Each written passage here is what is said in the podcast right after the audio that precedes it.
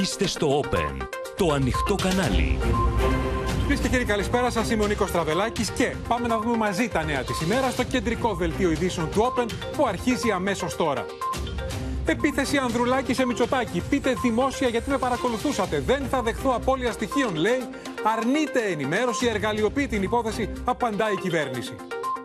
Νέα τουρκική πρόκληση νότια της Ρόδου σε ναυάγιο με δεκάδες αγνοούμενους μετανάστες. Παρεμπόδισαν την επιχείρηση διάσωσης. Κινδύνευσαν να καούν πυροσβέστες στην Ηλία. Φωτιά απείλησε σπίτια στο Κοροπή. Εκενώθηκε οικισμός της Άκυνθο. Απαλλάχθηκε ομόφωνα από την κατηγορία της δωροληψίας στην υπόθεση Νοβάρτης ο Ανδρέας Λοβέρδος. Σε κατάσταση έκτακτης ανάγκης η Κρυμαία, στα καταφύγια οι κάτοικοι, οι Ουκρανοί πίσω από την επίθεση, λέει και η Washington Post. Παγκόσμιος συναγερμός για νέο θανατηφόρο ιό που εμφανίστηκε στην Κίνα. Άφησαν ελεύθερο 36χρονο που απείλησε να σκοτώσει τη σύντροφό του. Θα είμαι το επόμενο θύμα, προειδοποίησε η γυναίκα.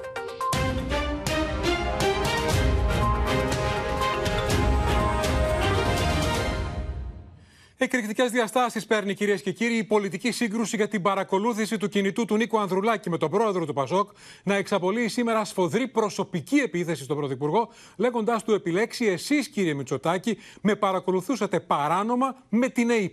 Ο κύριος Ανδρουλάκης λέει ότι δεν πρόκειται να δεχθεί ενημέρωση στο αυτή, ούτε να ανεχθεί απώλεια ή αλλίωση των στοιχείων. Και κάνει λόγο για πιθανό σχέδιο πολιτικής εξόντωσής του. Απαντώντας πριν από λίγο, η κυβέρνηση τον κατηγόρησε ότι ενώ αρνείται την ενημέρωση, επιχειρεί να εργαλειοποιήσει το θέμα. Σε πολύ υψηλούς τόνους και ο ΣΥΡΙΖΑ χαρακτηρίζει τον Πρωθυπουργό επιλέξει πολιτικό απαταιώνα. Προσωπικά στον Πρωθυπουργό απευθύνεται ο πρόεδρος του Πασόκ, κατηγορώντας τον Κυριάκο Μητσοτάκη ότι αυτός κινούσε τα νήματα της παρακολούθησής του από την ΕΕΠ και εκτελούσε σχέδιο πολιτικής εξόντωσης αφού δια του Προέδρου του παρακολουθούσε ολόκληρο το Πασόκ. Η ΑΕΠ μέσω της δικής μου παρακολούθησης παρακολουθούσε και ένα ολόκληρο κόμμα. Πρώην πρωθυπουργούς, βουλευτές και μέλη του κόμματος που συνομιλούσαν μαζί μου σε τακτά χρονικά διαστήματα για τις εξέλιξεις. Άρα δεν παγίδευαν μόνο εμένα, αλλά ένα ολόκληρο δημοκρατικό κόμμα. Κύριε Μητσοτάκη, για να βάλουμε τα πράγματα σε μια σειρά. Εσείς με παρακολουθούσατε παράνομα με την ΑΕΠ. Η κυβέρνηση το δημοσιοποίησε και επιδίωξε απολύτως θεσμικά, δια του Υπουργού Επικρατείας, να επικοινωνήσει με τον κύριο Ανδρουλάκη προκειμένου να ενημερωθεί από τον νέο διοικητή της ΑΕΠ. Ο κύριος Ανδρουλάκης εξακολουθεί να αρνείται. Ανταυτού με καθημερινές δηλώσεις του, επιχειρεί την εργαλειοποίηση ενός όντως πολύ σημαντικού θέματος. Η κυβέρνηση δεν θα συνεχίσει αυτή τη στήρα ανταλλαγή δηλώσεων. Η συνέχεια θα δοθεί όπως έχει ήδη ανακοινωθεί στη Βουλή. Στην κυβερνητική προτροπή για κατηδίαν ενημέρωση, ο Νίκος Ανδρουλάκης απαντά με ένα ηχηρό όχι. Και φωτογραφίζοντας τον Γιώργο Γεραπετρίτη, χαρακτηρίζει αναξιόπιστους τους υπουργούς, οι οποίοι μόλις λίγες ημέρες πριν το διαβεβαίωναν πως δεν γνωρίζουν τίποτα για παρακολούθησή του και τώρα προσφέρθηκαν να τον ενημερώσουν σχετικά με αυτή. Δεν πρόκειται να δεχθώ ενημέρωση στο αυτή. Δεν πρόκειται να ανεχθώ απώλεια ή αλλίωση στοιχείων. Ζητώ να διαβιβαστεί αμέσως το σύνολο του φακέλου στην Επιτροπή Θεσμών και Διαφάνειας και να ενημερωθούν με τον πιο επίσημο τρόπο η Αρχή Διασφάλισης του Απορρίτου των Επικοινωνιών και η Αρχή Προστασίας Δεδομένων Προσωπικού Χαρακτήρα για τους λόγους της παράνομης και αντισυνταγματικής παρακολούθησής μου από την ΕΕΠ. Εάν μεν ο κ. Ανδουλάκη εννοεί ότι θέλει αυτό να υποθεί δημόσια, η απάντηση είναι ότι αυτό θα δημιουργήσει μια παραβίαση απορρίτου και ένα εξαιρετικά κακό προηγούμενο στο ζήτημα αυτό. Να κοινοποιηθεί άμεσα ο λόγος, να το ξέρει ο ελληνικός λαός, γιατί η ΑΕΠ έδωσε εντολή παρακολούθησης του κινητού τηλεφώνου. Προσπαθούν να κρυφτούν, προσπαθούν να κερδίσουν χρόνο, δεν θα τους το επιτρέψουμε. Η αξιωματική αντιπολίτευση κατηγορεί την κυβέρνηση τόσο για την πράξη νομοθετικού περιεχομένου που έφερε το Μαξίμου σε σχέση με το πλαίσιο λειτουργίας της ΕΕΠ, όσο και για το όχι στο αίτημα για άμεσο άνοιγμα της Βουλής. Αποφεύγει με κάθε τρόπο τη λογοδοσία στη Βουλή για να προστατέψει τους Δημητριάδη και Κοντολέων και να προστατευτεί και ο ίδιος. Η πραγματικότητα όμως αποδεικνύει ότι ο κ. Μητσοτάκης, εκτός από επικίνδυνος για τη δημοκρατία και το κράτος δικαίου, παραμένει και ένας κοινός πολιτικός απαταιώνας. Ο Βαγγέλης Βενιζέλος επανέρχεται στη νομική διάσταση της υπόθεσης και μιλά για μείζωνα τόπιμα, απαντώντας στον αντίλογο που διατύπωσε ο Γιώργος Γεραπετρίτης. Καταγράφεται η λανθάνουσα παραδοχή ότι εξορισμού ένας βουλευτής ή ευρωβουλευτής δεν μπορεί να λειτουργεί επιζημία της εθνικής ασφάλειας και άρα δεν πληρούνται η τελολογία της συνταγματικής πρόβλεψης για την άρση του απορρίτου. Πιστεύω ότι αυτή η σκέψη δεν μπορεί με κανέναν τρόπο να περάσει τη συνταγματική δοκιμασία.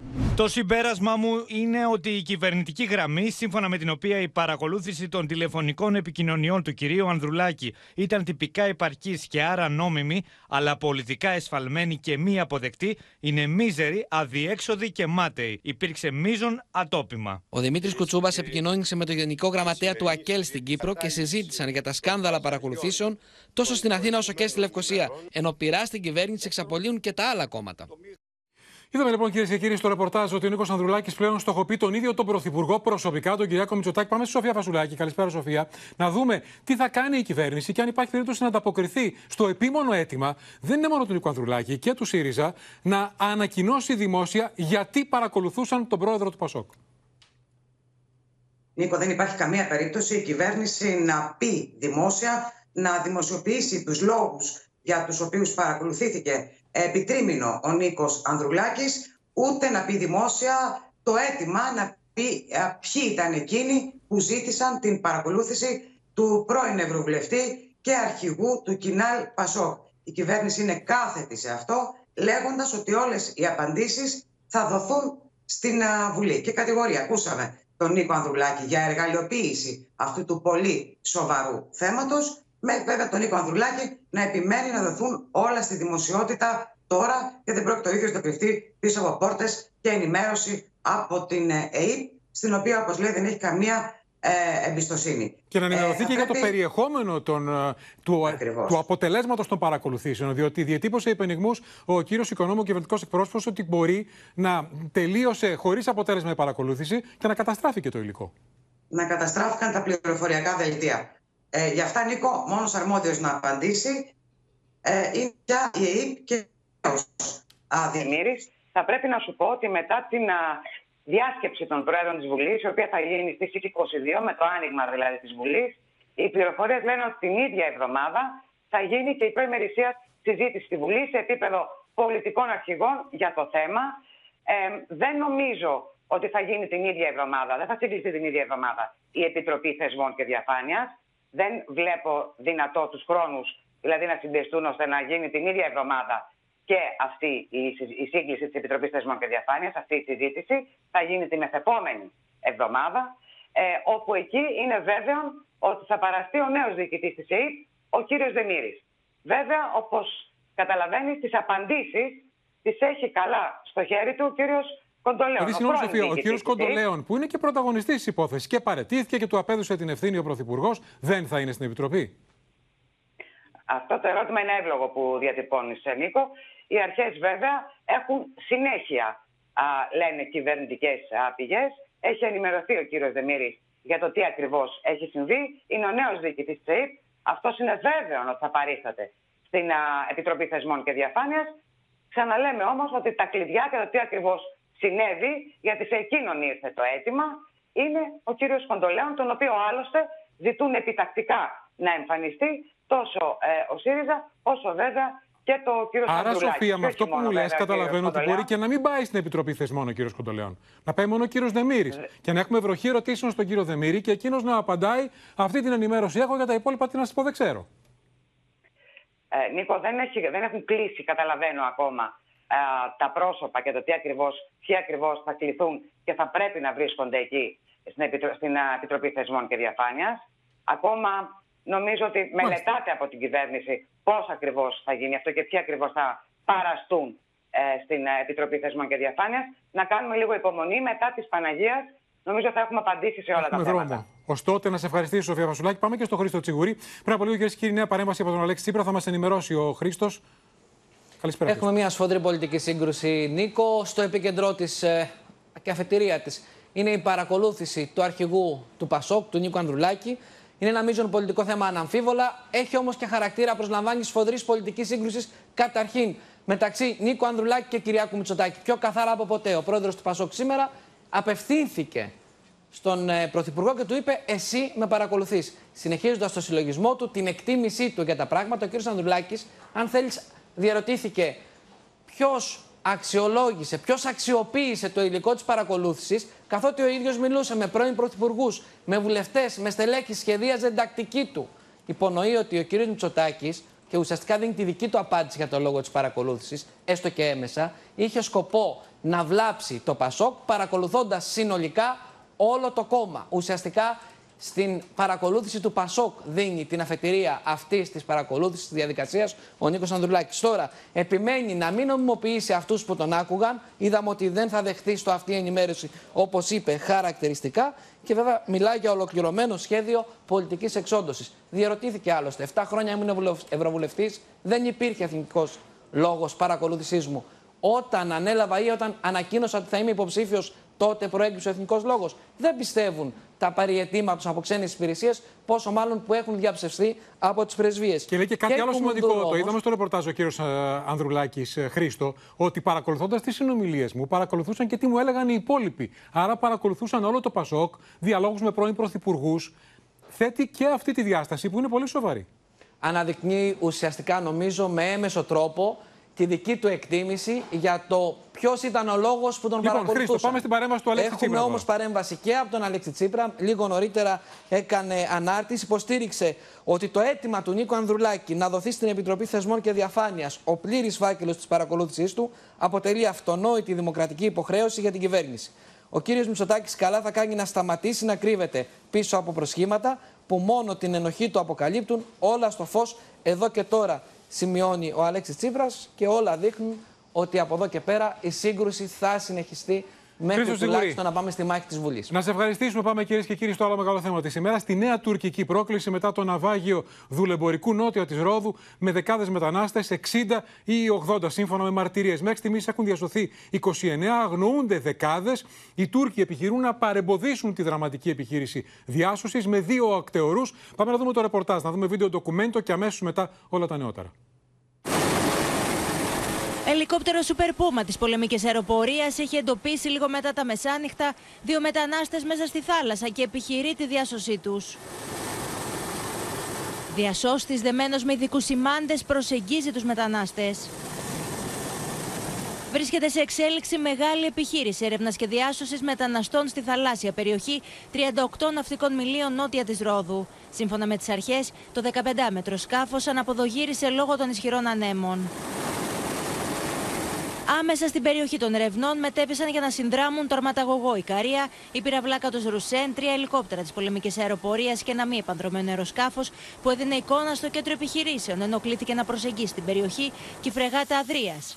Έως τώρα έχουν περισυλλεγεί σώα 29 άτομα. Η προστασία της ανθρώπινης ζωής αποτελεί καθημερινό μέλημα και απόλυτη προτεραιότητά μας. Τα δύο τελευταία χρόνια σε 145 επιχειρήσεις έρευνας και διάσωσης έχουν διασωθεί πάνω από 6.000 άτομα. Όπως πάντα, έτσι και σήμερα η Ελλάδα σώζει ζωές στο Αιγαίο. Η Τουρκία, σε μία ακόμα προσπάθεια να αμφισβητήσει την περιοχή ελληνικής δικαιοδοσίας για έρευνα και διάσωση, έστειλε δύο τουρκικές ακτεωρού για να παρενοχλήσουν την ελληνική επιχείρηση. Μάλιστα, μέσω ασυρμάτου ζητούσαν από την ελληνική ακτοφυλακή να υποχωρήσει από το σημείο του ναυαγίου, λέγοντας ότι βρίσκονται σε τουρκική ζώνη έρευνας και διάσωσης. Η Τουρκία εδώ και πολλά χρόνια αμφισβητεί τα όρια της δικαιοδοσίας για τη ζώνη έρευνας και διάσωσης σε όλη την ευρύτερη περιοχή φτάνει να διεκδικεί ακόμη μέχρι τη μέση του Αιγαίου. Να έχουμε κατά νου ότι τίποτε δεν φεύγει από την Τουρκία, κανένας σκάφος, χωρίς να είναι εν γνώση ε, των τουρκικών λιμενικών αρχών. Την ίδια ώρα, το Αμπτούλ Χαμίτ Χάν ξεκινάει τις γεωτρήσεις στη θαλάσσια περιοχή της Ατάλια, 21 ναυτικά μίλια από τις κοντινότερες ακτές της Τουρκίας. Abdülhamit Χαμιτχάν, gemimizi mavi vatana, yeni sondaj rotamız Akdeniz'e yolcu ediyoruz. Διεθνολόγοι και αναλυτές εκτιμούν ότι αυτή είναι η πρώτη φάση των γεωτρήσεων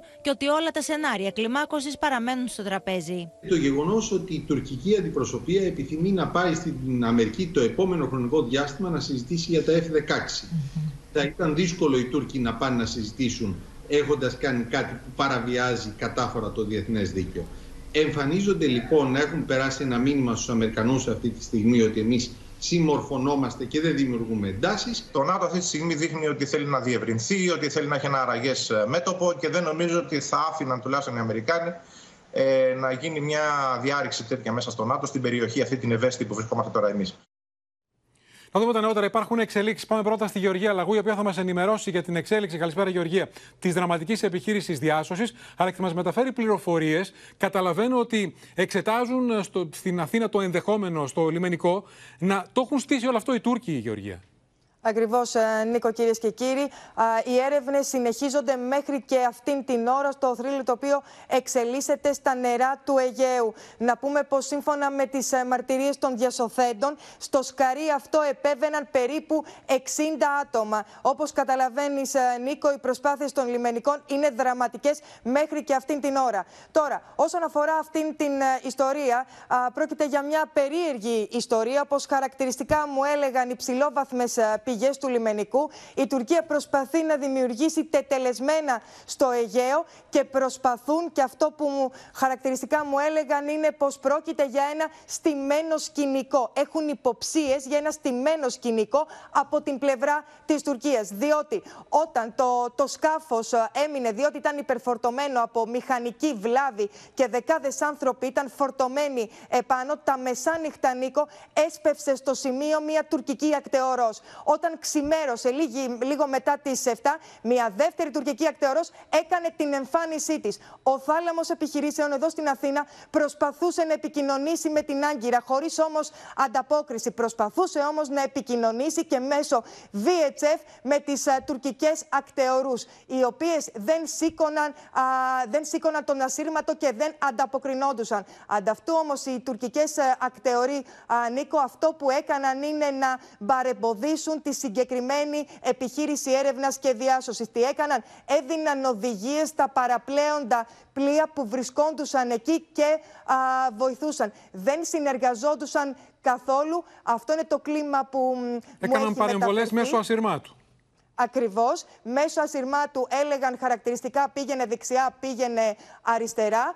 Και όπως πληροφορήθηκα λίγο πριν τις 5 η μία τουρκική ακτεωρός αναχώρησε για τα τουρκικά παράλια. Ενώ στο σημείο βρίσκεται η δεύτερη τουρκική ακτεωρός μέχρι και αυτήν την ώρα. Είναι πάρα πολύ σοβαρό αυτό. Γεωργία Λαγού, να σε ευχαριστήσουμε. Και πάμε στην Κωνσταντινούπολη, κυρίες και κύριοι, να δούμε τι λένε οι Τούρκοι. Πάμε στη Μαρία Ζαχαράκη. Μαρία, καλησπέρα. Τι λένε οι Τούρκοι για το ναυάγιο του δουλεμπορικού; Ε, καταλαβαίνουμε ότι διεκδικούν εκείνη την ε, ε επιχείρηση έρευνας και διάσωσης. Ναι, είναι μια άλλη εικόνα εδώ στην Τουρκία. Νίκο, το γεγονός να πούμε πρώτα απ' όλα ότι έχει αρχίσει και μεταδίδεται εδώ στην Τουρκία, αλλά καθαρά ειδησιογραφικά και με αναφορά μόνο στο δελτίο τύπου της ελληνικής ακτοφυλακής. Ενώ υπάρχει και δήλωση και του τουρκικού λιμενικού, το, η οποία αυτή όμως δήλωση δεν μεταδίδεται από τα τουρκικά μέσα και ίσως αυτό κάτι να σημαίνει. Η οποία όμως αυτή δήλωση ουσιαστικά αντικρούει την ελληνική, λέγοντας ότι στην περιοχή αυτή, ε, ανοιχτά της Ρόδου, η τουρκική ακτοφυλακή συνεχίζει, όπως λέει, και εκείνη τις έρευνες και τη διάσωση. Με άλλα λόγια, Νίκο, λένε και οι Τούρκοι ότι επιχειρούν αυτή τη στιγμή στην περιοχή και ότι μάλιστα έχουν διασώσει 32 μετανάστες. Επισυνάπτοντας μάλιστα και έναν σχετικό χάρτη που απεικονίζει το υποτιθέμενο όριο της τουρκικής περιοχής έρευνας και διάσωσης, τον οποίο βλέπουμε, καθώς και τα πλοία που έχουν στείλει στην περιοχή για να αποδείξουν ουσιαστικά ότι έχουν δικαιοδοσία και μάλιστα ότι συνεχίζουν να την ασκούν.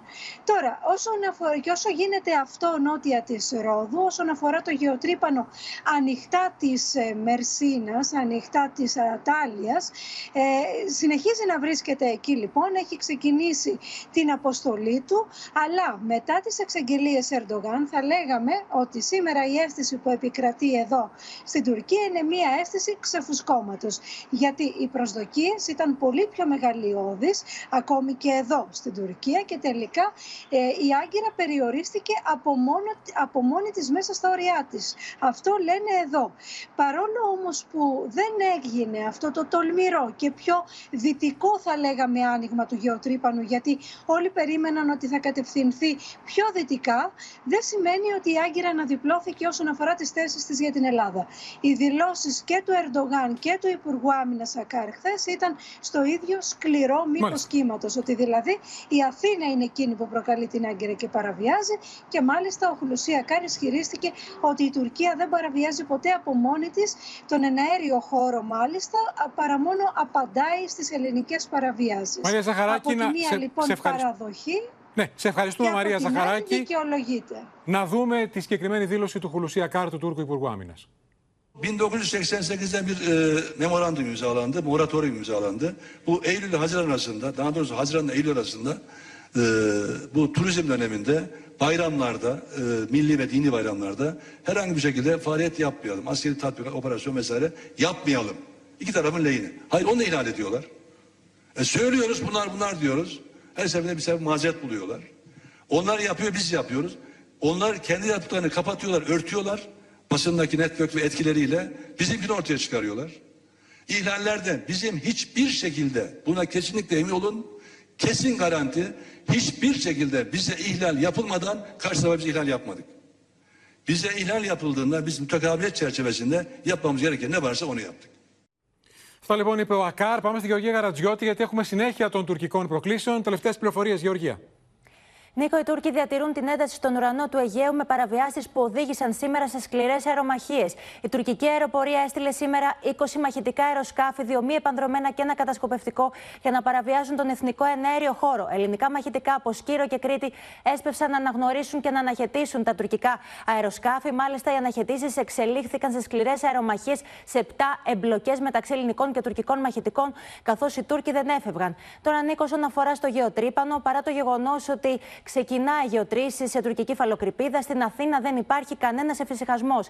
Η Αθήνα συνεχίζει να παρακολουθεί τις τουρκικές κινήσεις και παραμένει σε ετοιμότητα.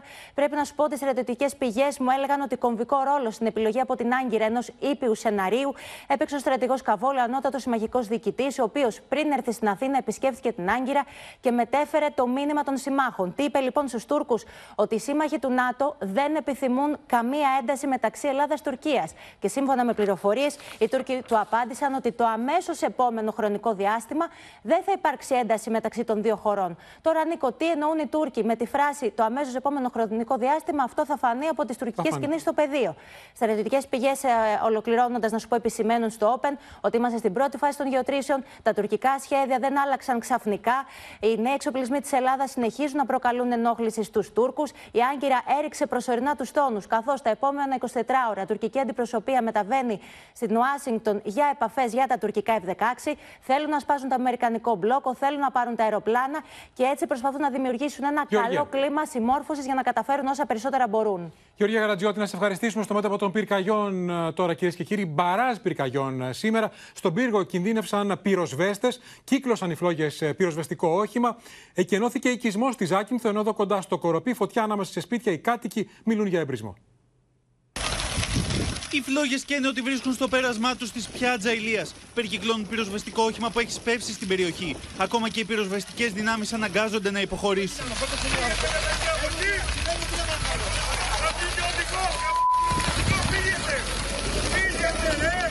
Πυρκαγιά ξέσπασε νωρί το απόγευμα σε έκταση με ξερά χόρτα και καλαμιές. Γρήγορα λόγω των ισχυρών ανέμων πήρε διαστάσεις. Στο ίδιο ακριβώς σημείο φωτιά είχε ξεσπάσει πριν από περίπου δύο εβδομάδες, προκαλώντας μεγάλη κινητοποίηση της πυροσβεστικής. Κάτοικοι με λάστιχα συνδράμουν και αυτοί στις προσπάθειες να ελεγχθεί η φωτιά, καθώς το πύρινο μέτωπο είναι μόλις λίγα μέτρα από τα πρώτα σπίτια. Λίγες ώρες αργότερα η φωτιά οριοθετείται. Λαχτάρισα, η Παναγία μας έσωσε. Συναγερμό σήμανε νωρίς το μεσημέρι όταν ξέσπασε πυρκαγιά στην περιοχή της Αγίας Μαρίνας στο Κοροπή. Αμέσως επίγειες και εναέριες δυνάμεις της πυροσβεστικής ρίχθηκαν στη μάχη με τις φλόγες που είχαν φτάσει πολύ κοντά στα σπίτια. Ήταν πολύ δυνατή φωτιά, απότομη. Αυτές είναι οι πιο δύσκολες πυρκαγιές που μπορεί να υπάρχουν, διότι είναι μίξη γεωργικών εκτάσεων, οικοπαιδικών χώρων, ε, διάσπαρτες οικίες. Μέσα σε λίγη ώρα οι πυροσβέστες κατάφεραν να θέσουν υπό έλεγχο τη φωτιά ενώ οι κάτοικοι κάνουν λόγο για εμπρισμό. Είναι εμπρισμός, παιδιά. Σας το λέω εγγυημένα, μένω εδώ πέρα από το 97. Μην το πιάσουμε μονάχα. Προσωπικά, άμα το πιάσει, θα τον θάψω εκεί, παιδιά. Βρισκόμαστε στο σημείο που σύμφωνα με τις πρώτες πληροφορίες ξέσπασε η πυρκαγιά εδώ στην Αγία Μαρίνα στο Κοροπή. Το ανακριτικό της πυροσβεστικής που έσπασε στο συγκεκριμένο σημείο ελέγχει ύποπτα αντικείμενα όπως αυτό το μεταλλικό κουτί, καθώς και αυτό το σπασμένο μπουκάλι. Θεωρώ ότι θα εντοπίσουν αν έχει προέλθει από θερμικές εργασίες ή ήταν εμπρισμός καθαρά για να δημιουργήσει πρόβλημα στην περιοχή. Δύσκολο ήταν το έργο των πυροσβεστών και στην πυρκαγιά που ξέσπασε το πρωί της Τετάρτης στον Ασκό Ζακίνθου. Ε, έχει δοθεί εντολή από το 112 για εκένωση ε, όλη της ευρύτερης περιοχής ε, στο Μέγα Αλόνι. Στη φωτιά στον Ασκό της Ζακίνθου χρειάστηκε να επιχειρήσουν πέντε αεροπλάνα και ένα ελικόπτερο, καθώς η πυρκαγιά έκαιγε σε εξαιρετικά δύσβατο σημείο μέσα στο δάσος. Και άλλες φωτιές τι τελευταίες ώρες θα μας ενημερώσει αμέσως ο Γιάννης Ζιάκας. Γιάννη. Νίκο, καταρχάς να ξεκινήσουμε με μια είδηση της τελευταίας Ναι, ναι. ε, στιγμής. Πριν από λίγα λεπτά ενημερωθήκαμε πως αυτή τη στιγμή υπάρχει πυρκαγιά σε εξέλιξη στον Άνω Κορυδαλό. Για όσους γνωρίζουν την περιοχή κοντά στα πυροβολία, συγκεκριμένα στην οδό Αθανασίου Διάκου, είναι μια πυρκαγιά που καίει σε χαμηλή α, βλάστηση, όπως γνωρίζουμε άλλωστε και το α, ανάγλυφο Είναι α, κοντά της σε σπίτια, περιοχής. Γιάννη. Είναι, ε, αυτή τη στιγμή, ναι, η πυρκαγιά είναι κοντά στα πρώτα σπίτια του Άνω Κορυδαλού. Παρ' όλα αυτά, α, Νίκο, αναμένουμε σε λίγα λεπτά καλύτερη εικόνα. Μόλις όλες οι δυνάμεις της πυροσβεστικής φτάσουν ε, στο σημείο, η κινητοποίηση άλλωστε είναι μεγάλη. Επίγειες δυνάμεις πέφτουν στο σημείο, καθώς και ε, εναέρια μέσα, ελικόπτερα και αεροσκάφη της, ε, του Το πυροσβεστικού σώματο κορυδαλό, πέφτουν. κοντά σε σπίτια. Λοιπόν, το κρατούμε αυτό. Θα έχουμε συνεχή ενημέρωση στο δελτίο. Άλλες φωτιές τώρα, Γιάννη.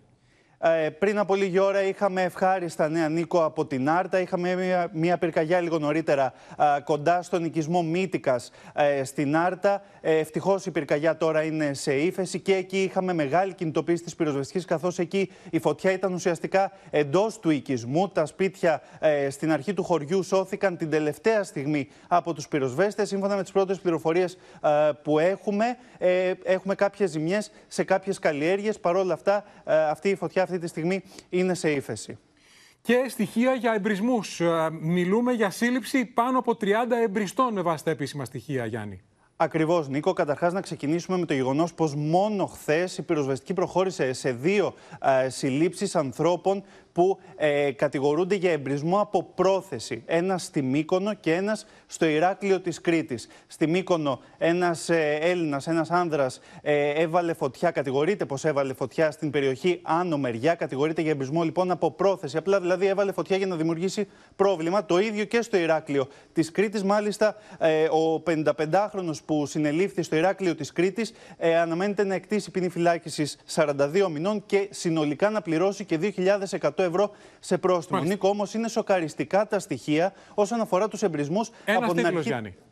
Από την αρχή της αντιπυρικής περίοδου μέχρι και την προηγούμενη εβδομάδα. 52 συλλήψεις, οι 32 από αυτές αφορούν ε, εμπρισμό από πρόθεση. Δηλαδή άνθρωποι που απλά έβαλαν φωτιά για να δημιουργήσουν πρόβλημα. Οι άλλες 20 από αμέλεια. Γιάννης Ζιάκα, να σε ευχαριστήσουμε. Πάμε αμέσως, κυρίες και κύριοι, στα μέτωπα του πολέμου στην Ουκρανία. Καθώς έχουμε δραματική κλιμάκωση, 24 ώρες μετά την κόλαση εκρήξεων στην Κρυμαία. Την προσαρτηθήσα από τους Ρώσους το 2014 Χερσόνησο.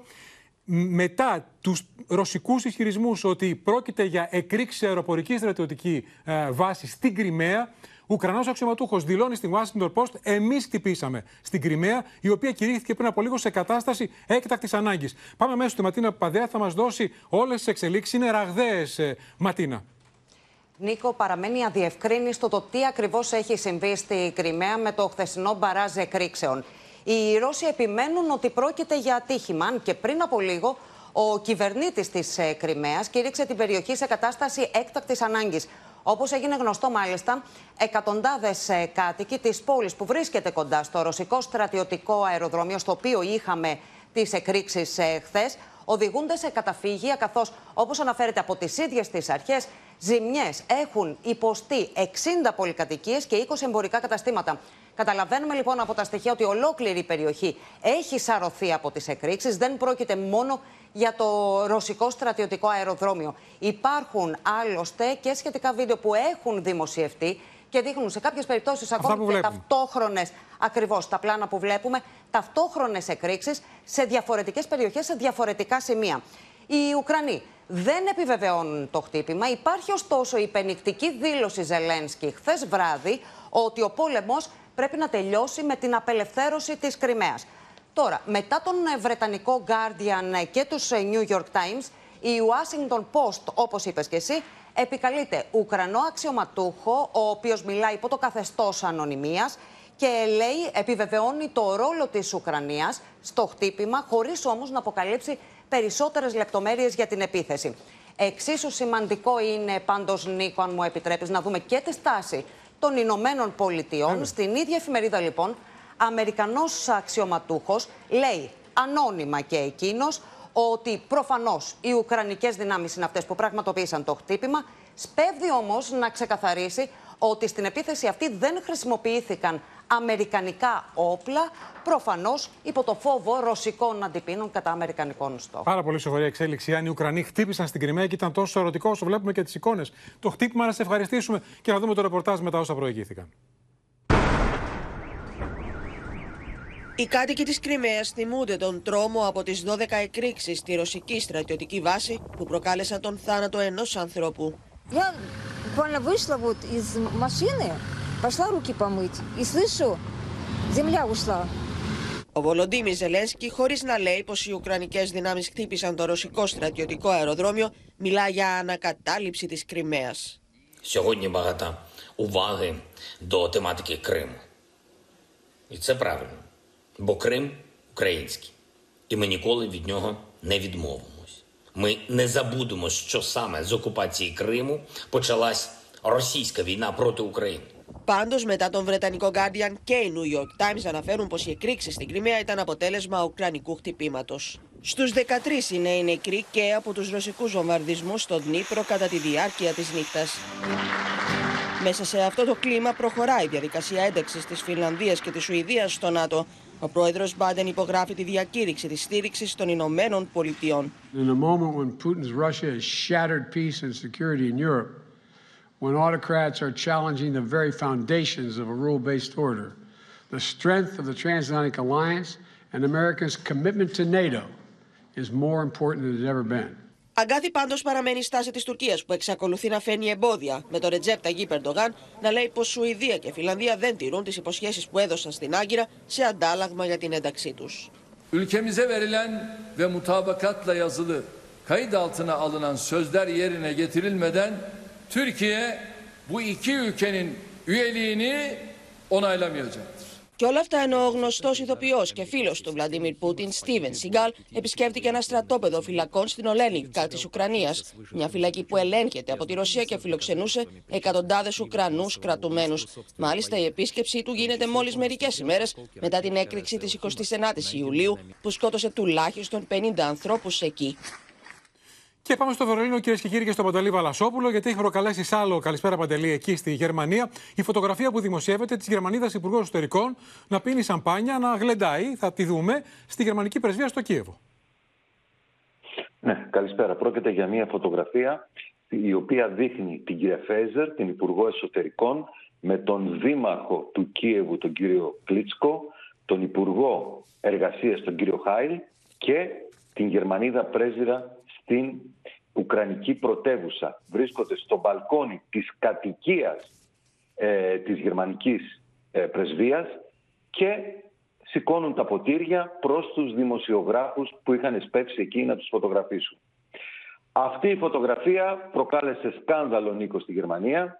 Η κυρία Φέιζε σήμερα με δηλώσεις της δηλώνει ότι έχει μετανιώσει για αυτή την φωτογραφία, ότι δεν ήταν σωστό να γίνει αυτή η φωτογραφία, ότι δεν θα το επαναλάμβανε κάτι τέτοιο, όμως προσθέτει ότι πρέπει να καταλάβουμε, λέει, ότι οι συνθήκες είναι διαφορετικές στο Κίεβο, η ζωή συνεχίζεται κανονικά, οι άνθρωποι βγαίνουν έξω, πηγαίνουν σε εστιατόρια, πηγαίνουν σε μπαρ και καφέ, όμως ήταν λάθος μου αυτή η φωτογραφία. Νίκο.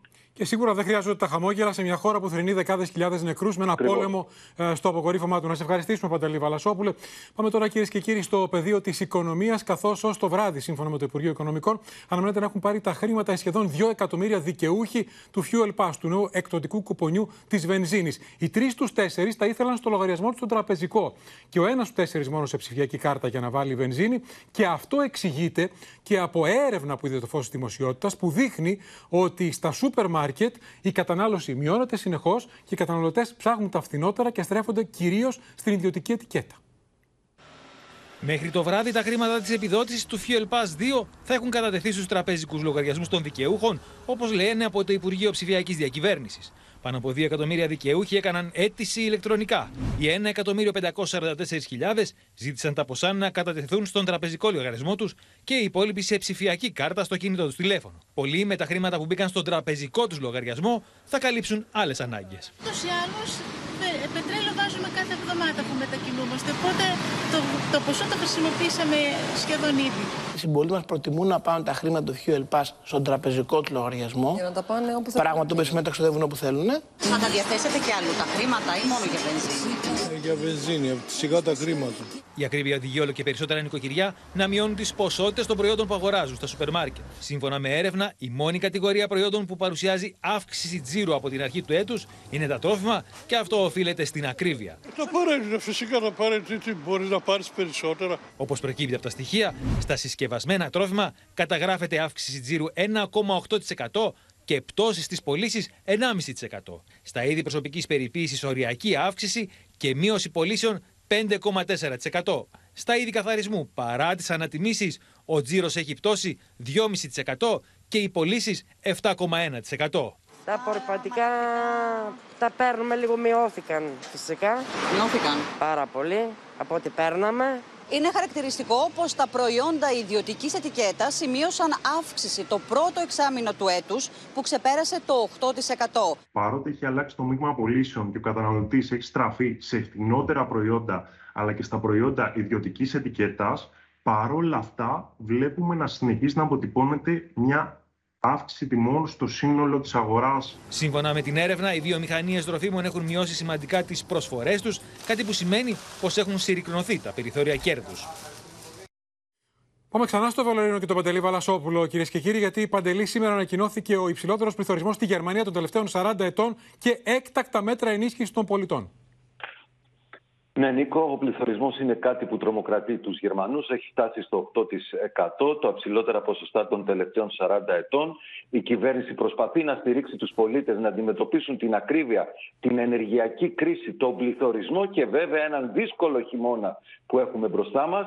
Για το λόγο αυτό, ο Υπουργός Οικονομικών, ο κύριος Λίτνερ, εξήγηλε ένα πρόγραμμα με το οποίο προβλέπει μεγάλες φόροαπαλλαγές, φόροελαμφρύνσεις, ύψους 10 δισεκατομμυρίων ευρώ για όσους έχουν εισοδήματα κάτω από 68.000 μεικτά το χρόνο. Πρόκειται δηλαδή για σχεδόν 50 εκατομμύρια πολίτες της Γερμανίας που θα δουν κατά μέσο όρο 190 ευρώ περισσότερα στο πορτοφόλι τους κάθε μήνα. Πρόκειται για μεγάλες φοροαπαλλαγές και επίσης θα αυξηθούν και επιδόματα όπως το επίδομα ε, τέκνων. Νίκο, η ανησυχία είναι πάρα πολύ μεγάλη στη Γερμανία για το τι θα ακολουθήσει αυτό το χειμώνα, πού θα φτάσουν οι τιμές. Χαρακτηριστικά να πούμε ότι η τιμή του φυσικού αερίου στη Γερμανία αυξήθηκε τους τελευταίους μήνες κατά 184%. Και εδώ 180% Παντελή, είμαστε πολύ κοντά σε αυτό. Να σε ευχαριστήσουμε για την ενημέρωση. Και όλα αυτά, κυρίες και κύριοι, συμπίπτουν με το γεγονός ότι η Ευρώπη διανύει το πιο θερμό καλοκαίρι των τελευταίων δεκαετιών και πρωτοφανής ξηρασία. Μέσα σε αυτό λοιπόν το τοπίο τέθηκε από την νύχτα στην Ισπανία σε εφαρμογή η επιχείρηση το σχέδιο θερμοστάτης με κλειστά κλιματιστικά, με σβηστά φώτα. Ενώ σύμφωνα με τον Bloomberg, οι Βρετανοί καταστρώνουν σχέδιο που προβλέπει και διακοπές στην ηλεκτροδότηση για εξοικονόμηση ενέργειας.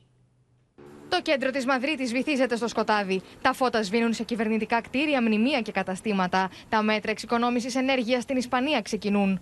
Ο πρόεδρος Σάντσετ ζητά από τους εργαζόμενους και τις εταιρείες να προτιμήσουν την τηλεργασία, αλλά και να ντύνονται ελαφρά για να περιοριστεί η χρήση κλιματιστικού. Στη χώρα εφαρμόζεται και όριο στη θέρμανση και την ψήξη. Se deberá mantener la calefacción en invierno como máximo a 19 grados centígrados, en verano como mínimo a 27 grados centígrados. Σήμα κινδύνου εκπέμπει το Λονδίνο με όλο και περισσότερες εταιρείες ίδρυυσης να εξετάζουν περιορισμούς στη χρήση του νερού, την ώρα που η Μεγάλη Βρετανία καλείται να αντιμετωπίσει ακόμα ένα κύμα καύσωνα. Η κυβέρνηση Τζόνσον κάνει λόγο και για διακοπές στην ηλεκτροδότηση, καθώς η ροή του ρεύματος που παίρνει η χώρα, κυρίως από την Νορβηγία, τη Γαλλία και το Βέλγιο, μειώνεται αισθητά. Next year, the typical household will spend 4,266 pounds on energy. Για δραστικές περικοπές στην κατανάλωση ενέργειας προειδοποιεί η γαλλική κυβέρνηση με συστάσεις για περιορισμό του κλιματισμού και του φωτισμού, πρόστιμα στα καταστήματα με κλιματισμό και ανοιχτές πόρτες, απενεργοποίηση φωτεινών πινακίδων και ενίσχυση της θερμομόνωσης. Μέτρα που ο Εμμανουέλ Μακρόν είχε προαναγγείλει πριν μερικές εβδομάδες. On va demander à tous nos compatriotes de, de s'engager. Et on va faire un plan de sobriété aussi, et ce qu'on appelle de délestage, c'est le gaz et l'électricité. Η ισχυρότερη οικονομία της Ευρώπης ενεργοποιεί ένα σχέδιο έκτακτης ανάγκης που περιλαμβάνει μεταξύ άλλων διακοπή του φωτισμού σε μνημεία και δρόμους, όρια στις θερμοκρασίες ψήξη και θέρμανσης και ενεργειακή απόδοση των κτηρίων. Die deutsche Volkswirtschaft wird auf ganz andere Weise Energie produzieren und äh, Energie verwenden, als das in der Vergangenheit der Fall war. Όλα αυτά την ώρα που ο Ευρωπαϊκός Μηχανισμός Στήριξης προειδοποιεί ότι οι χώρες που θα χτυπηθούν σοβαρά από την ενεργειακή κρίση είναι η Γερμανία, η Αυστρία, το Βέλγιο και η Ιταλία. Σοβαρές επιπτώσεις σε μικρότερο όμως βαθμό θα αντιμετωπίσουν η Γαλλία και η Ισπανία. Επιστρέφουμε εδώ κυρίες και κύριοι. Πάμε στην υπόθεση Νοβάρτης και στην σημερινή σημαντική εξέλιξη θα μας ενημερώσει η Έλληνα Γαλάρη για τον Ανδρέα Λοβέρδο που απειλάγει ομοφόνος από την κατηγορία της δωροληψίας, Έλενα. Ακριβώς, Νίκο, οι δικαστές του Συμβουλίου Πλημελιωδικών της Αθήνας, ε, υιοθετώντας την πρόταση της Αγγελέω, έκαναν ότι δεν υπάρχει, δεν έχει προκύψει ποινική ευθύνη σε βάρος του πρώην Υπουργού για τις υπερτιμολογήσεις συγκεκριμένων φαρμάκων της Νοβάρτης, καθώς και ότι δεν προέκυψαν επαρκείς ενδείξεις έτσι ώστε να στηριχθεί, να σταθεί δημόσια στο ακροατήριο η κατηγορία της δωροληψίας, η οποία φέρεται να έχει τελεστεί από την 1η Απριλίου του 2011 έως τις 17 Μαΐου του 2012. Στο πολυσέλιδο βούλευμά τους, οι δικαστές χαρακτηρίζουν αόριστες τις ένορκες καταθέσεις των προστατευόμενων μαρτύρων, λέγοντας μάλιστα ότι δεν ήταν ούτε αυτίκοες ούτε αυτόπτες μάρτυρες. Να σας πω ότι ο κύριος Λοβέρδος σε δήλωσή του ε, υποστηρίζει ότι η σημερινή μέρα είναι η μέρα δικαίωσης νίκη της δημοκρατίας. Συγκεκριμένα αναφέρει σε αυτή τη δελειρή υπόθεση της Κεβορίας Νοβάρτης είχα πάντοτε με το μέρος μου και την αλήθεια και το δίκαιο. Η δικαιοσύνη βλέπει και στα σκοτάδια. Και ο μεγεθυντικός φακός της ανέδειξε όλη την αλήθεια. Επιχειρήθηκε ω την τελευταία στιγμή με τρόπο αδίστακτο η πολιτική, η ηθική και η προσωπική μου εξόντωση. Δεν τα κατάφεραν το βούλευμα της 9ης Αυγούστου 2022 αποκαθιστά μια τεράστια αδικία. Ένα είναι το μήνυμα προς όσους επιχείρησαν να κλονίσουν το δημοκρατικό μας πολίτευμα. Ποτέ ξανά. Να σας πω ότι πριν από λίγο είχαμε και ανακοίνωση από το Πασόκ Κινάλ, στην οποία αναφέρει από την πρώτη στιγμή που ανέκυψε η υπόθεση Νοβάρτης, στην οποία η προηγούμενη κυβέρνηση ΣΥΡΙΖΑ ΑΝΕΛ επιχείρησε να εργαλειοποιήσει κατά πολιτικών αντιπάλων και κατά της αλήθειας επιμείναμε στην ανάγκη για εις βάθος διερεύνηση από την ανεξάρτητη ελληνική δικαιοσύνη.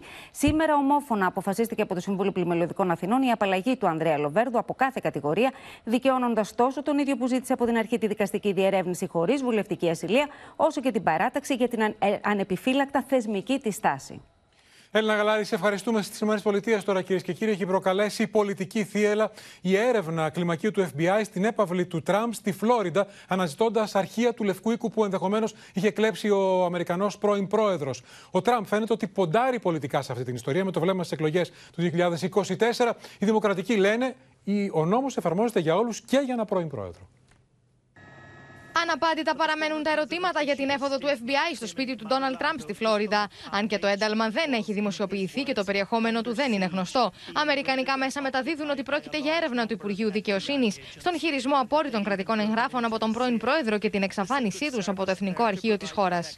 The president was not briefed, did not, was not aware of it. No, no one at the White House was given uh, a heads up. Με τον Τραμπ να κάνει λόγο για πολιτικό του διωγμό και δεκάδες οπαδούς του να συγκεντρώνονται έξω από το Μαραλάγο για να τον στηρίξουν, οι Ρεπουμπλικάνοι του Κογκρέσου ξεκινούν έρευνα για τις ενέργειες των πρακτόρων των Ομοσπονδιακών Αρχών εναντίον του πρώην Προέδρου.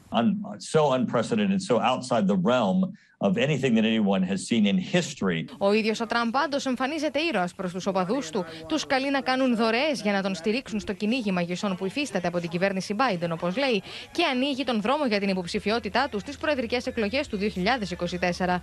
Δεν είναι απλώς το σπίτι μου που υπέστη επίθεση. Είναι το σπίτι κάθε πατριώτη Αμερικανού για τον οποίο αγωνίζομαι. Όλα αυτά την ώρα που τον γύρο του κόσμου κάνει εικόνα του Τζο Μπάιντεν, που δεν μπορεί να φορέσει το σακάκι του κατεβαίνοντας από το ελικόπτερό του και που αδυνατεί να μιλήσει από τον βήχα κατά τη διάρκεια ομιλίας του στο Λευκό Οίκο. Excuse me. Excuse me.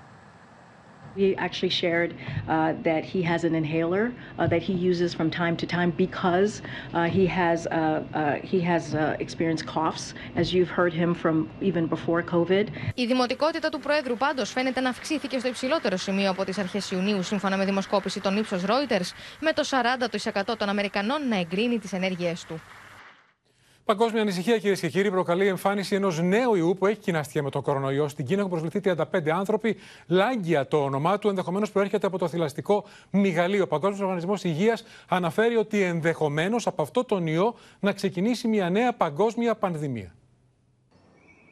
Από αυτό το μικρό ζώο, τη λεγόμενη μυγαλή, φαίνεται να προέρχεται ο νέος ιός Λάγκια χενίπα virus, που εντοπίστηκε στη βορειοανατολική Κίνα και έχει προκαλέσει παγκόσμια ανησυχία. Ο νέος ιός, που η συντομογραφία του είναι ΛΕΙΒ, έχει εντοπιστεί σε 35 άτομα, η πλειοψηφία τους αγρότες στι κινέζικε επαρχίε Σατόν και Χενάν. Οι ειδικοί εμφανίζονται επιφυλακτικοί. Δεν σχετίζεται με θάνατο στα περιστατικά τα οποία έχει ανοιχνευτεί και επίσης η γεωγραφική κατανομή και η επιδημιολογική εικόνα αυτών των περιστατικών δεν υποδεικνύει ότι μπορεί να μεταδοθεί ακόμα μεταξύ ε, διαφορετικών ανθρώπων. Τα στοιχεία που έχουμε μέχρι τώρα δεν υποδεικνύουν μετάδοση από άνθρωπο σε άνθρωπο. Ο Παγκόσμιος Οργανισμός Υγείας θεωρεί τον ΛΕΙ ως έναν από τους ιούς που είναι πιθανότερο να προκαλέσουν την επόμενη πανδημία. Ενώ ανήκει σε μια οικογένεια παθογόνων μικροοργανισμών που μπορούν να οδηγήσουν στο θάνατο έως και το 75% των ανθρώπων που θα νοσήσουν βαριά. Αυτό αφορά κάποιες κατηγορίες ιών και όχι όλους τους ιούς αυτής της ομάδας, αλλά αυτό δεν θα πρέπει να θεωρηθεί ότι είναι κάτι δεδομένο για οποιονδήποτε ιό αυτής της οικογένειας. Ο Λέιβι έχει παρόμοια συμπτώματα με τον κορονοϊό, όπως πυρετό, κόπωση βήχα, απώλεια όρεξης και μυϊκούς πόνους. Ορισμένοι παρουσίασαν επίσης μείωση των λευκών αιμοσφαιρίων, χαμηλό αριθμό αιμοπεταλίων, υπατική ανεπάρκεια και νεφρική ανεπάρκεια. Όλοι προβληματίζονται τι ιός είναι αυτός, πώς είναι, πώς έχει μεταδοθεί. Ναι, μένει πάνω από τα ζώα.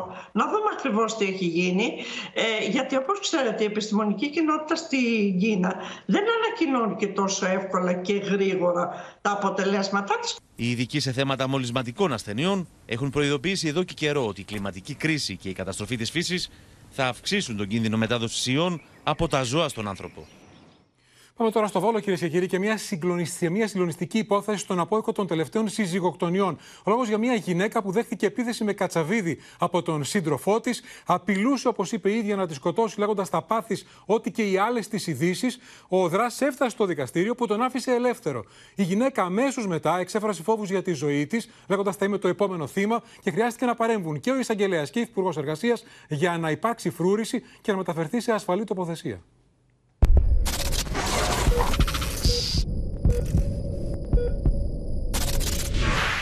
Περνάγεται για το θάνατό μου από εδώ και πέρα. Με αυτή την απόφαση που έχει ληφθεί. Η 26χρονη γυναίκα μόλις έχει ακούσει την απόφαση του δικαστηρίου που αφήνει ελεύθερο το σύντροφό της. Θα με σκοτώσει, φώναζε έντρομη στους δικαστές, οι οποίοι τον καταδίκασαν σε φυλάκιση ενός έτους και δύο μηνών, δίνοντάς το ωστόσο τριετή αναστολή. Ήταν πάρα πολύ λάθος, ε, καθότι εκείνος τώρα που θα φύγει από εδώ θα έρθει στο σπίτι μου, απειλούμε και εγώ με το παιδί μου, δεν το επιβλήθηκαν ούτε καν όροι στο να απομακρυνθεί από το σπίτι. Πριν από την επίθεση με κατσαβίδι μπροστά στα μάτια του πεντάχρονου παιδιού τους, είχαν προηγηθεί και άλλα περιστατικά λεκτικής και σωματικής κακοποίησης. Όπως τότε που της έσπασε το δάχτυλο, πράξη για την οποία θα δικαστεί το Σεπτέμβριο. Ο εισαγγελέας του Βόλου κινείται άμεσα. Δίνει εντολή να φρουρείται το σπίτι της 26χρονη μέχρι ο κατηγορούμενος να μαζέψει τα πράγματά του. Την ίδια ώρα, με πρωτοβουλία της Υφυπουργού Εργασίας, η 26χρονη με το παιδί της μεταφέρονται σε ασφαλή χώρο. Το πιο σημαντικό ήταν η ασφάλεια της ε, γυναίκας και ταυτόχρονα να την ενημερώσουμε ότι υπάρχουν ε, συμβουλευτικά κέντρα με το κατάλληλο εξειδικευμένο προσωπικό που μπορούν να την ε, στηρίξουν. Γυναίκες που ξυλοκοπούνται, κακοποιούνται, βιάζονται από τους συζύγους και τους συντρόφους τους.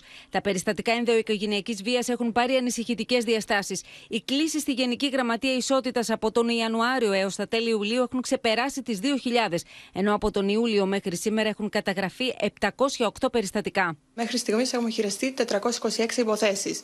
Ω υπηρεσία διερευνούμε καταγγελίες, επώνυμες ή ανώνυμες, σχηματίζουμε δικογραφίες, αναζητούμε και συλλαμβάνουμε το δράστη. Υπάρχουν όμως και εκείνες που δεν βρίσκουν το θάρρος να καταγγείλουν τον βασανιστή τους. Φοβούνται πως θα τη σκοτώσει. Όπως η Αλεξάνδρα, την οποία χτυπούσε ανελαίητα ο αραβωνιαστικός της κατά την εγκυμοσύνη της. Αραβωνιαστήκαμε και με, μετά κατευθείαν άλλαξε. Με χτύπαγε και δεν μπορούσα να σηκωθώ. Είχα πολύ δύσκολη εγκυμοσύνη. Και όταν έφτασα ακριβώς 3,5 μηνών, με χτύπησε τόσο πολύ που του λέω: Παρακαλώ, σταμάτα αυτό το αίμα. Με πήγε στο νοσοκομείο, εκεί είπα στους γιατρούς, έπεσα από τη σκάλα. Και κατάλαβα ότι με είχε χτυπήσει. Όταν στη συνέχεια επέστρεψαν στο σπίτι και του είπε ότι θα έφευγε, εκείνο συνέχισε να τη χτυπά. Έκανα την κίνηση να μαζέψω τα πράγματά μου και με ξαναχτυπάει. Μου δώσε μία σφαλιάρα. Την ώρα που πάει δίπλα στη μάνα του, κλειδώνω εγώ την εξώπορα, πήρα μια σακούλα μαύρης σκουπιδιών και έβαλα κάποια ρούχα. Η Αλεξάνδρα είναι μία από τις εκατοντάδες γυναίκες που έχουν βιώσει την κακοποιητική συμπεριφορά του συντρόφου τους. Μία από όλες εκείνες που βίωσαν τη φρίκη. Πάρα πολύ σοβαρά όλα αυτά ε, και ευτυχώς προς το παρόν σώθηκε η γυναίκα αυτή στον Βόλο. Πάμε τώρα στην Μύκονο, κυρίες και κύριοι, καθώς έχουμε νέο γύρο καταγγελιών ε, που βλέπουν το φως τη δημοσιότητα σε βρετανικές εφημερίδες, είχαν προηγηθεί αμερικανικές εφημερίδες, για το ίδιο συγκεκριμένο εστιατόριο στον πλατή Γυαλό που δίνει χρυσούς λογαριασμούς αδικαιολόγητα ε, μεγάλους σε τουρίστες. Αυτή τη φορά οι καταγγελίες αφορούσαν πάλι ένα πιάτο με στρίδια με 500 ευρώ και πιάτα με ζυμαρικά και θαλασσινά με 1300 ευρώ. Πάμε να δούμε τις καταγγελίες και τι απαντούν οι άνθρωποι του εστιατορίου. Χρυσά καλαμάρια 1.300 ευρώ, 600 δολάρια για ένα πιάτο στρίδια. Αυτά τα ποσά κλήθηκαν να πληρώσουν τουρίστες που γευμάτισαν στο εστιατόριο της Μικόνου με τα χρυσά καβουροπόδαρα. Οι καταγγελίες πληθαίνουν για το συγκεκριμένο εστιατόριο και κάνουν το γύρο του κόσμου με τους παθώντε να προειδοποιούν μάλιστα τους μελλοντικούς πελάτες για τις υπέρογγες χρεώσεις. Anyone you know is going to Mykonos this summer, please do yourself a favor and avoid DK's Oyster Bar. Um, we were charged over 400 euro for 12 oysters and two drinks. Τη δυσάρεστη εμπειρία που βίωσε μαζί με το σύζυγό της στο συγκεκριμένο εστιατόριο, ενώ έκανε διακοπές στη Μύκονο, περιέγραψε στη Σαν και μία 50χρονη δικηγόρος από το New Jersey, καταγγέλλοντας πως όταν προσπάθησαν να διαμαρτυρηθούν για τον υπέρογκο λογαριασμό, δέχθηκαν εκφοβισμό. Ο σύζυγός μου έλεγε πρέπει να έχει γίνει κάποιο λάθος. Ήταν Μύκονος, ξέραμε ότι θα ήταν κάτι γελίο. 250 και κάτι ευρώ, αυτό σκεφτόμασταν, αλλά όταν πήραμε τον λογαριασμό είδαμε πως ήταν γύρω στα 500 ευρώ. Προσπαθήσαμε να διαμαρτυρηθούμε όταν μια ομάδα μεγαλώσεων ανδρών σερβιτόρων μας περικύκλωσε. Και το μπαρά καταγγελίων συνεχίζεται. Ο 50χρονο David βρέθηκε στο συγκεκριμένο εστιατόριο με την οικογένειά του και παρόλο που περίμενε τις τιμές να είναι τσιμπημένες, δεν φανταζόταν πως θα κληθεί να πληρώσει για ένα γεύμα 1300 ευρώ. Μας δάγκωσαν. Θα έπρεπε να βάλουν προειδοποιητικές πινακίδες. Είναι παγίδα για τους τουρίστες. Ο λογαριασμός ήταν 1205 ευρώ και 60 λεπτά. Φυσικά και δεν είχα άλλη επιλογή από το να τον πληρώσω. Την επόμενη μέρα, αφού έλεξαν τον τραπεζικό μου λογαριασμό, συνειδητοποίησα ότι μου χρέωσαν 1387 ευρώ και 59 λεπτά, καθώς ο σερβιτόρος είχε χρεώσει χωρίς να ρωτήσει ένα φιλοδόρημα άνω των 150 λιρών. Το συγκεκριμένο εστιατόριο ε, εξακολουθεί και χρησιμοποιεί τέτοιου είδους πρακτικές παρά τα πανωτά πρόστιμα που έχει φάει από όλες τις υπηρεσίες που το έχουν ελέγξει και παρά το γεγονός τεράστιας δυσφήμισης που έχει προκαλέσει στη Μύκονο. Πριν από λίγο καιρό, τα διεθνή μέσα είχε μονοπολίσει το συγκεκριμένο εστιατόριο με τις καταγγελίες να πέφτουν σαν χιονοστιβάδα. Ωστόσο, ο ιδιοκτήτης αρνήθηκε τις καταγγελίες, επιμένοντας ότι είναι όλες ψευδείς. Κάτι πρέπει να γίνει πάντως γιατί η βιτρίνα του ελληνικού τουρισμού είναι η Μύκονος και το συγκεκριμένο εστιατόριο ε, δυσφημεί τη χώρα. Πάμε στη Θεσσαλονίκη και στον Άρη Κουτσιούκη, ο οποίος θα μας ενημερώσει, Άρη, καλησπέρα, για μια περιπετειώδη καταδίωξη που κατέληξε τραυματισμό μιας αστυνομική και όλα ξεκίνησαν όταν μια 13χρονη έκλεψε τα κλειδιά του αυτοκινήτου των γονιών της.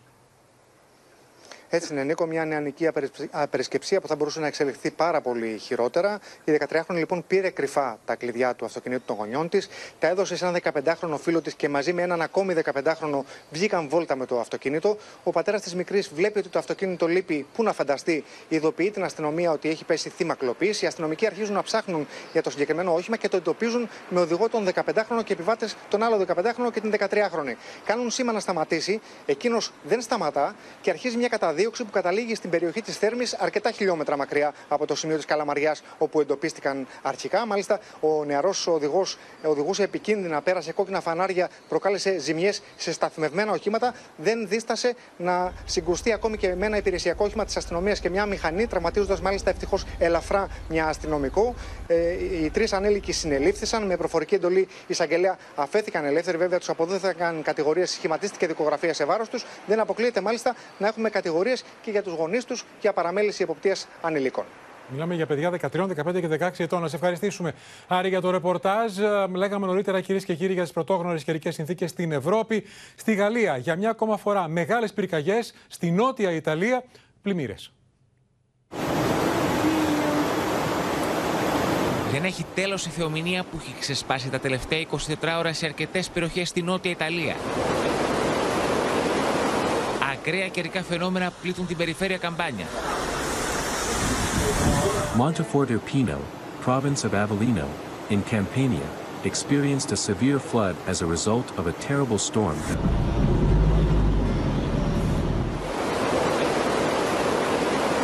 Ποτάμια λάσπης κατακλείζουν τους δρόμους.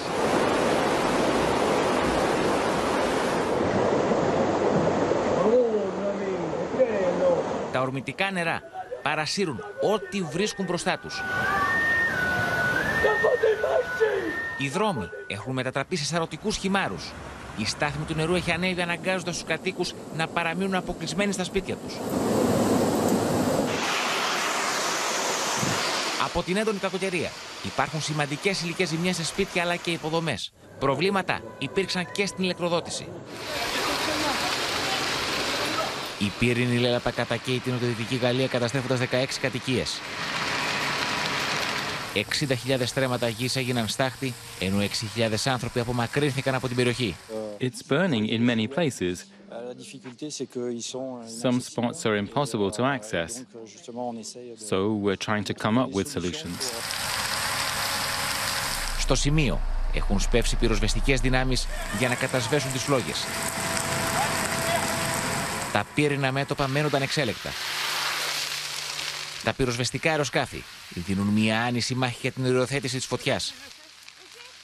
Μένουμε στη Γαλλία για άλλο λόγο. Έχει προκαλέσει συγκίνηση το τραγικό τέλος της Φάλαινας που είχε εγκλωβιστεί, είχε παγιδευτεί τις τελευταίες μέρες στο Σουκουάνα. Προσπάθησαν σήμερα να τη σώσουν. Τελικά της έκαναν ευθανασία. Θα ξεκινήσει όμως το επόμενο ρεπορτάζ από εικόνες σοκ τη στιγμή της προσγείωσης μικρού αεροπλάνου σε αυτοκινητόδρομο στην Καλιφόρνια.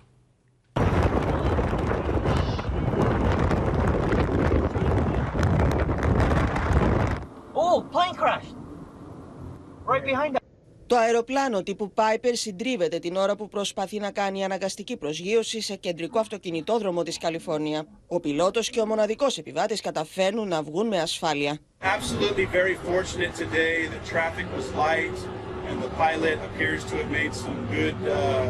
very fortunate today. The traffic was light and the pilot appears to have made some good uh, uh, landing navigation. Μεγάλο μέρος της περιοχής αποκλείστηκε, ενώ οι υπεύθυνοι περιπολίας αυτοκινητοδρόμου της Καλιφόρνιας συνέστησαν στους οδηγούς να αναμένουν καθυστερήσεις για αρκετές ώρες. Οι υπεράνθρωπες προσπάθειες των ειδικών δεν ήταν αρκετές για να σώσουν τελικά τη φάλαινα μπελούγκα που είχε χάσει το δρόμο της και είχε παγιδευτεί στα νερά του Σικουάνα εδώ και μία εβδομάδα. Les six vétérinaires, unanimement, euh, nous ont conseillé de procéder à l'euthanasie euh, de l'animal, qui était trop affaibli pour euh, le remettre à l'eau. Η φάλαινα μήκους 4 μέτρων και βάρους 800 κιλών είχε μεταφερθεί σε φορτικό ψυγείο μετά την απομάκρυνσή της από το νερό. Έκτοτε οι ειδικοί προσπαθούσαν να την κρατήσουν στη ζωή. Η υγεία της όμως ήταν πολύ επιβαρημένη, καθώς δεν είχε καταφέρει να φάει για μέρες. Έτσι αναγκάστηκαν να της κάνουν ευθανασία ώστε να μην υποφέρει. Και στο σημείο αυτό, κυρίες και κύριοι, 14 λεπτά πριν από τις 8 ολοκληρώθηκε και απόψε το κεντρικό δελτίο ειδήσεων. Μείνετε στο Open αμέσως τώρα η ξένη σειρά Private Eyes και στις 9 μην χάσετε την ξένη ταινία και μόνο την αλήθεια του πρωταγωνιστή των Matt Dillon. Από όλους εμάς, καλό σας βράδυ.